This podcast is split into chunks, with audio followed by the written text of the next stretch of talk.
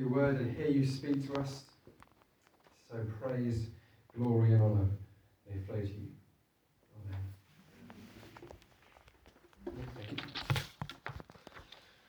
On the 20th of October, 1743, the great Methodist evangelist John Wesley was preaching in the black country town of Wednesbury, where IKEA is these days.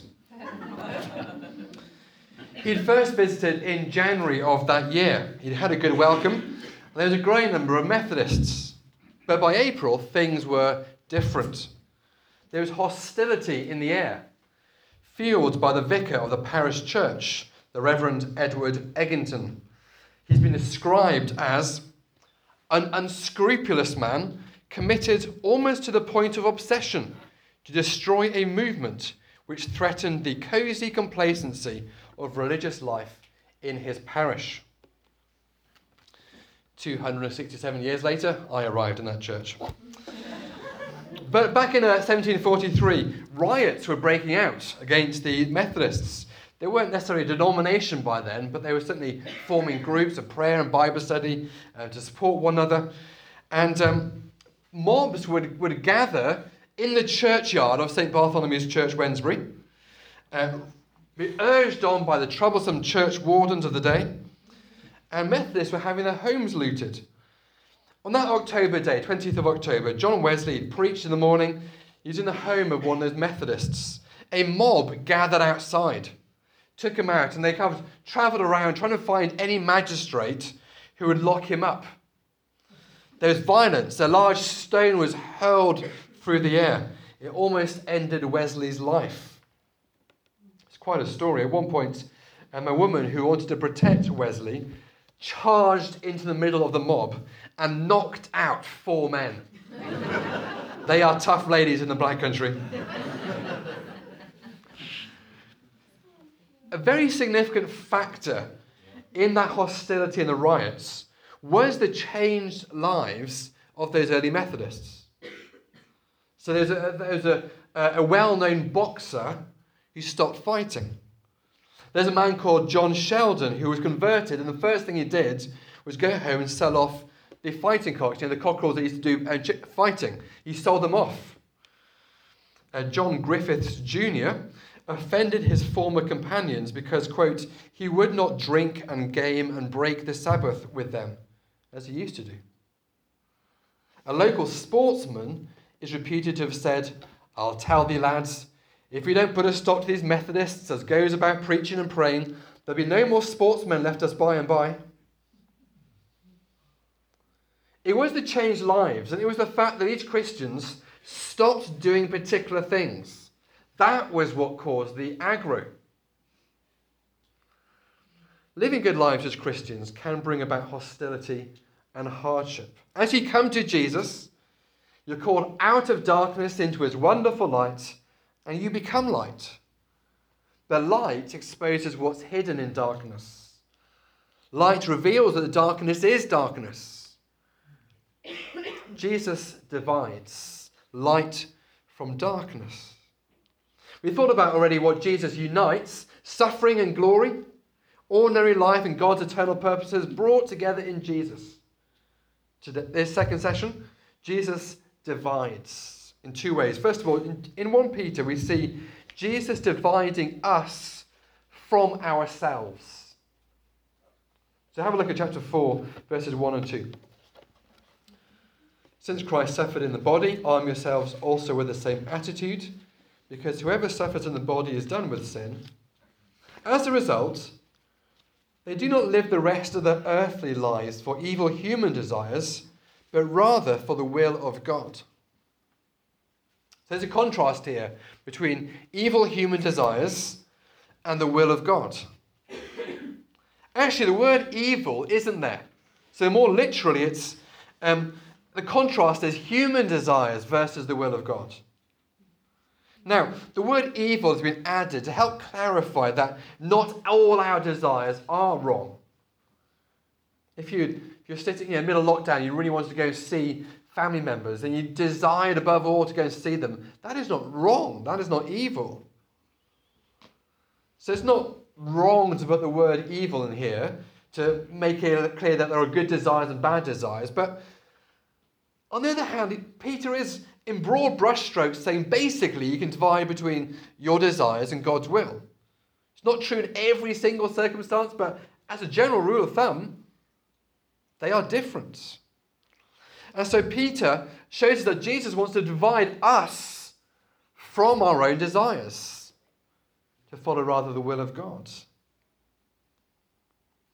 And this phrase comes up a few times in the letter. It's one of those themes that, again, as I said, as you go through this sermon series in the coming months, you'll spot these things again and again. So, chapter 2, verses 11 and 12, we've, we've had it already.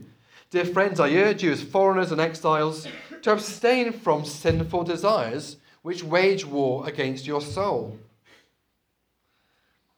It's not, again, it's not the word um, sinful is, is interpretation, a right interpretation but it's literally fleshly desires, which is a kind of way of saying the things that arise naturally within us. He says these desires are natural, inbuilt desires, often wage war against your soul. It's a battle. So arm yourself. And, and he started at chapter 1, verses 14 and 15. This is where the first reference to desires. As obedient children, chapter 1, verse 14, do not conform to the desires, evil desires you had when you lived in ignorance, but just as he who called you is holy, so be holy in all you do. For it is written, Be holy, because I am holy. So again, the, there's a contrast being assumed here between our desires and the holiness of God. And Peter is saying the desires you had uh, when you were just of living a life without Christ, that was living in ignorance. Now, if you don't know Jesus, you don't know that you don't know Jesus. You don't know that you're ignorant. But, but Peter's saying the natural desires of, the, of us, just kind of normal to this world, are actually ignorance. They're not truth, they're ignorance. And they are contrary to holiness.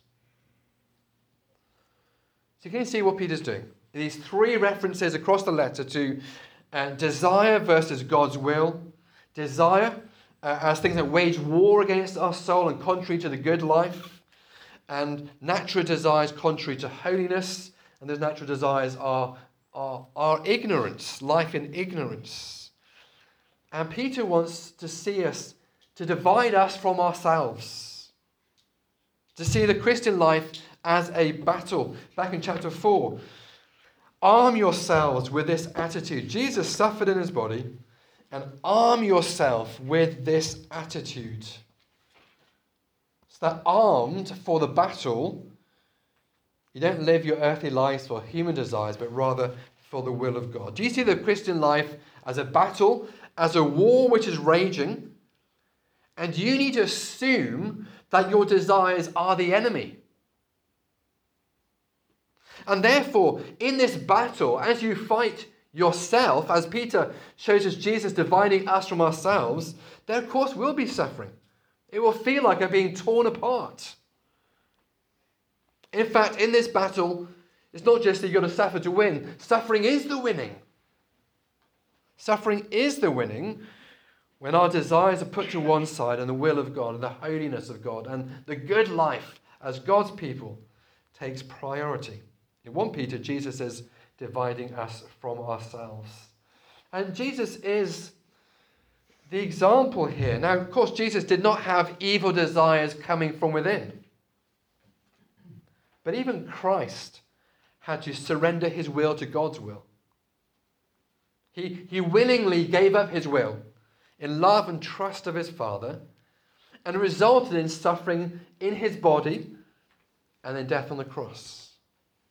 And since Christ suffered in his body, arm yourselves with that same attitude. Verse 1 Because whoever suffers in the body is done with sin. Now, he's not saying, if I suffer, I will never sin again. It's rather if following Christ, if obedience to the Lord, and you know it's going to bring suffering, but you do it anyway, it proves you really have made a decisive choice. If following Jesus is exactly what you'd want to do right now, if Jesus said, Right now, I want you to, to eat ice cream, yeah, it wouldn't prove that you, unless you hate ice cream, it wouldn't prove that you've decisively chosen to follow God's will. But if God says, Do this, and it battles your own desires and the ways of the world, and you still go with God's will, it proves you have made this decision. I'm done with sin. You still sin, but you're fundamentally done with sin. Peter addresses a, a few particular issues here in verse 3. We spent enough time in the past doing what pagans choose to do. By the way, when Peter uses the word pagan, um, if the word pagan brings to mind people in hoods uh, dancing in a circle dark at night with probably a dead goat somewhere, don't think that. Um, it's actually the word Gentiles, which is so this church, which is both Jew and Gentile, um, because he's redefined this church as the people of God, it means those who um, are Gentile and aren't believers are, are called Gentiles here. But just to stop us being confused about are the Gentiles good or bad? That's why the translation's gone for pagan. But I think pagan these days brings the wrong, uh, the wrong mindset of kind of uh, people who, yeah, yeah, hoods and goats and, and um, dark, you know, flickering candles and pentagrams and all that kind of stuff. It's not really what it's on about. It's saying that the world out there, which is far from God, uh, life in that world is marked by debauchery, lust, drunkenness, orgies, carousing, and detestable idolatry. And they're about unrestrained desires. They when desires for sex and food and drink um, are given full rein and self control goes out of the window. That's what it's about. Often it is often these are, these are good things, but without the self control, without the self control, and without and just giving in to your desires and going with the flow. So, is alcohol bad? Well, the, the Bible says wine is given to gladden our hearts. And yet, Christians should not get drunk. So, you can imagine the situation, can't you? For those of you in the workplace, you're at a work social perhaps. The wine, the spirits are flowing, but you decide to stop after whatever your, your limit is, maybe two drink glasses or whatever. And you stop, and someone else buys a new round, and they say, you having another one? You say, No, I've had enough. And then verse 4 really kicks in. They're, they're surprised. They don't join them in their reckless, wild living, and they may heap abuse on you. So the, the insults, the abuse comes when we set a limit and don't go with the flow, the flow of the world or our natural desires. The NIV, uh, which you may have open in front of you, talks about they're surprised you don't join them in their reckless, wild living. Um, the word flood is in there. Older um, phrases, the flood of dissipation. But nobody knows what dissipation means. Um, but it's that idea of a, of a flood. Uh, over in Frankwell, we know about floods in Shrewsbury. Thankfully, the walls keep most of it out, but there were some big floods last year um, and the start of this year. And you, and whenever there's floods, all the warnings, aren't they? Don't try to walk through the floods. And it was a, uh, 12 inches of flood water will, will sweep your car away. Flowing water is incredibly strong and powerful. The pressure is on. And Peter says, You will, your own desires will be to go with the flow, to go with the flood. But Peter wants to divide you from yourself So that God's will, the good life, the holiness that God wants, is the way we go, not our own desires. When I was um, after as a student, I worked in a church in London, quite a big church. Um, I used to clean the loos and make coffee, but, but not simultaneously. And um, and there was a, a story told um, at the time I heard about it um, of a, a hotel across from the church and a doorman on the church, and he's standing there Sunday and watch um, two services and hundreds of people leave the church, they all smiles on their faces. And that led to him becoming a Christian. What gave these people that sense of joy and delight as they walk out Sunday by Sunday? And he became a Christian. It was the joy of the Christians that led him to faith, but quickly he found that Christ, who is full of joy and goodness and delight, his way divides us from our desires and, and from the wider world. So there was this hotel that the doorman had a bit of a racket going. If you were a guest and he said, uh, can, can you get a taxi? I need to, uh, and, and, and it was going to be a, a long trip, therefore a lucrative deal for that taxi driver, the doorman would call one of their mates, a taxi driver.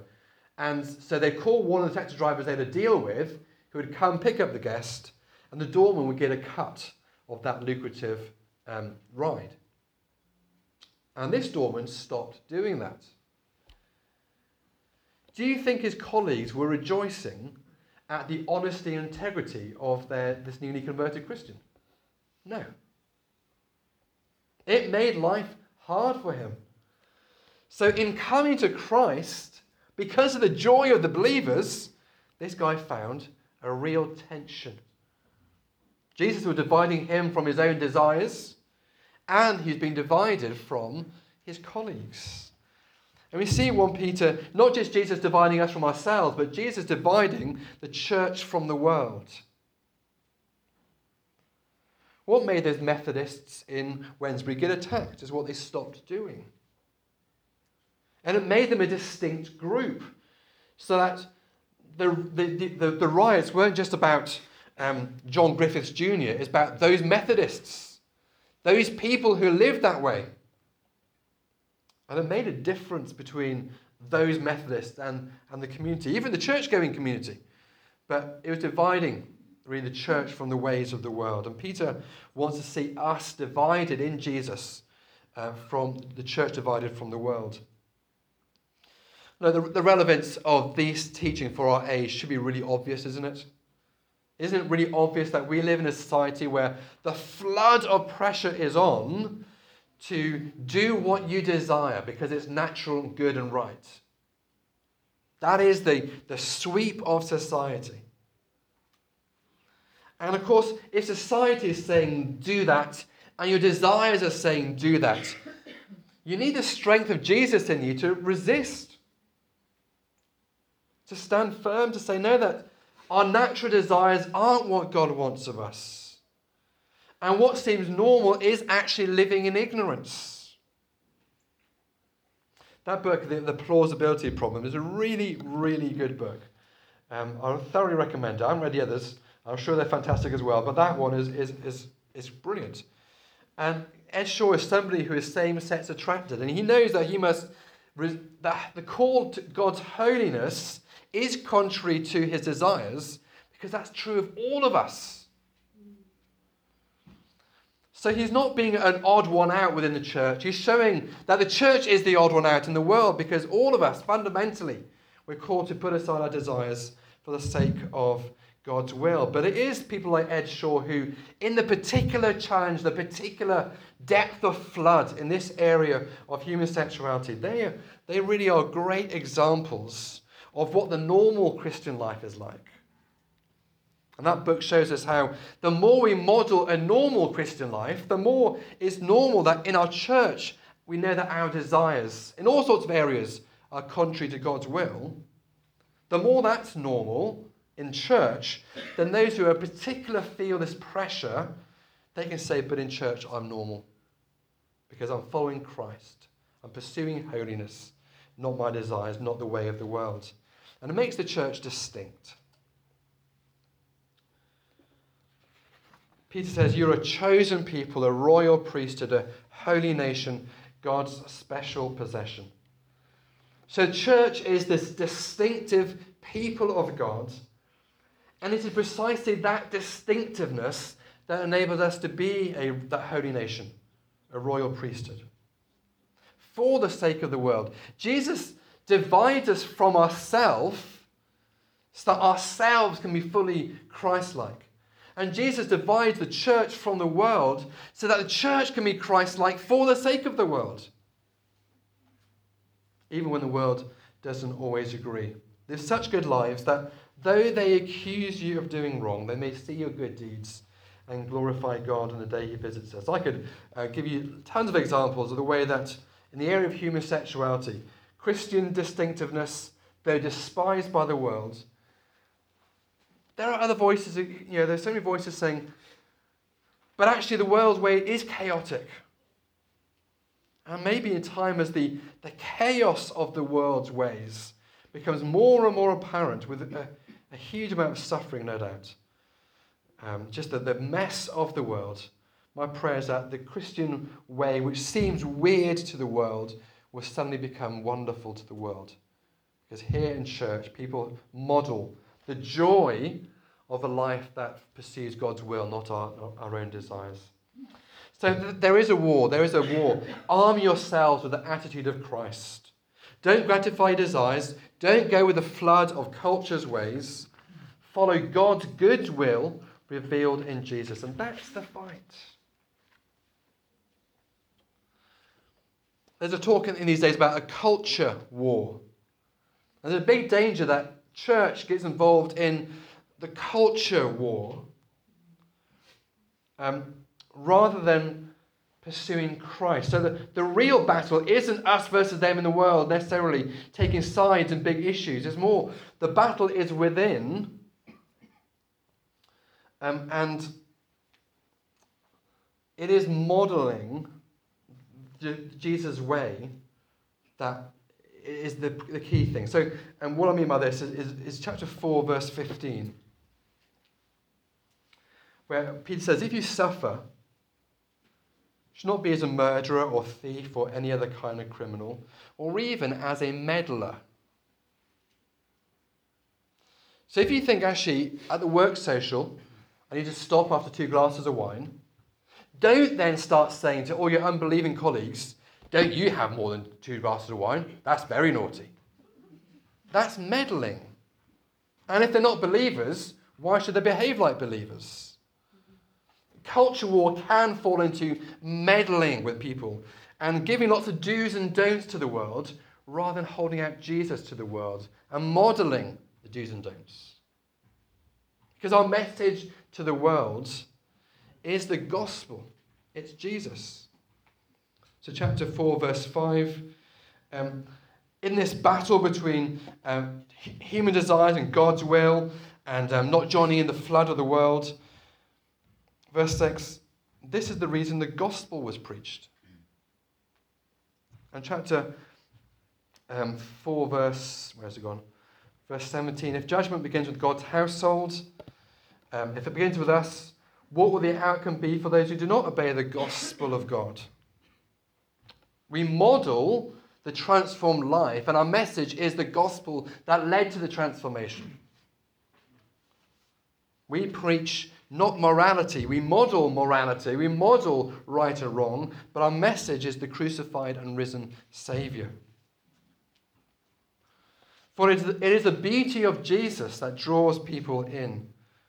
Jesus, who in his suffering and self denial showed such love for the world. He's the one we preach. And it's the, it's the glory that Christ has won for us that will show people why suffering might be worth it in the first place. Peter wants us to divide us from ourselves and divide the church from the world so that Christ is formed in us and Christ is modeled and preached to the world around.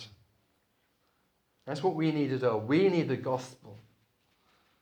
To say, when it feels like suffering, suffering is tied to glory. And it feels like just ordinary life, just in the small things, not giving in to the flood of, of, of desires. In the normal spheres, that's when we shine with the, the eternal purposes of God made visible in us. Jesus divides us from ourselves, yes, Suffering will follow, but suffering leads to glory. Jesus divides the church from the world so that the church may be purified for the world, And even if the world rejects the church, God has chosen her. And the church is precious to him. Both, have a look at it yourself in chapter 4 when you get to it in your sermon series or read it later on. In both times, in the verses 1 to 6 and then 12 to 19, uh, Peter describes this, this battle, this collision between the way of Christ and the way of the world and our desires. And in both situations, he points us then to the judgment.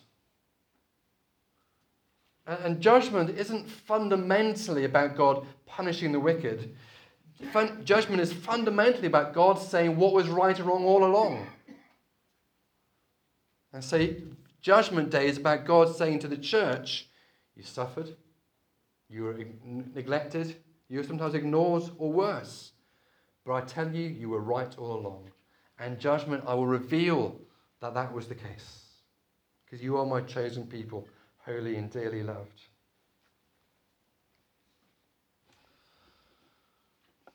In three times in this letter, Peter um, describes desires versus God's purposes.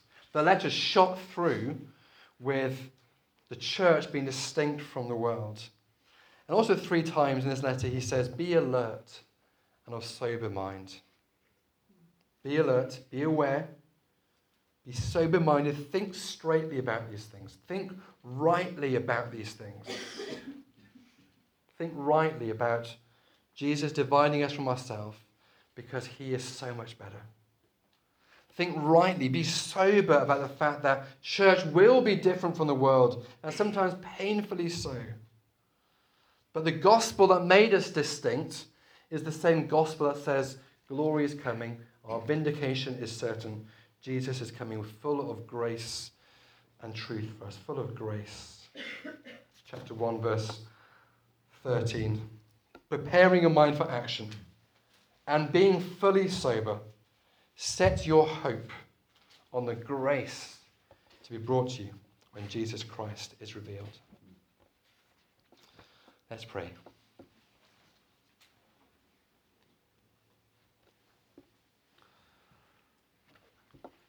Lord Jesus, please arm us with the right attitude. May our minds be clear and sober about the way you divide us from ourselves and the way you divide us, the church, from the world. Because these are your good purposes, your glorious purposes. We pray, Lord, that we would rejoice in the calling you've given us to build our lives on Christ, rejected but honored by you, so that with single minded devotion to you. We may look forward with, with hope to the glory to be revealed in the last days. In Jesus' name, amen.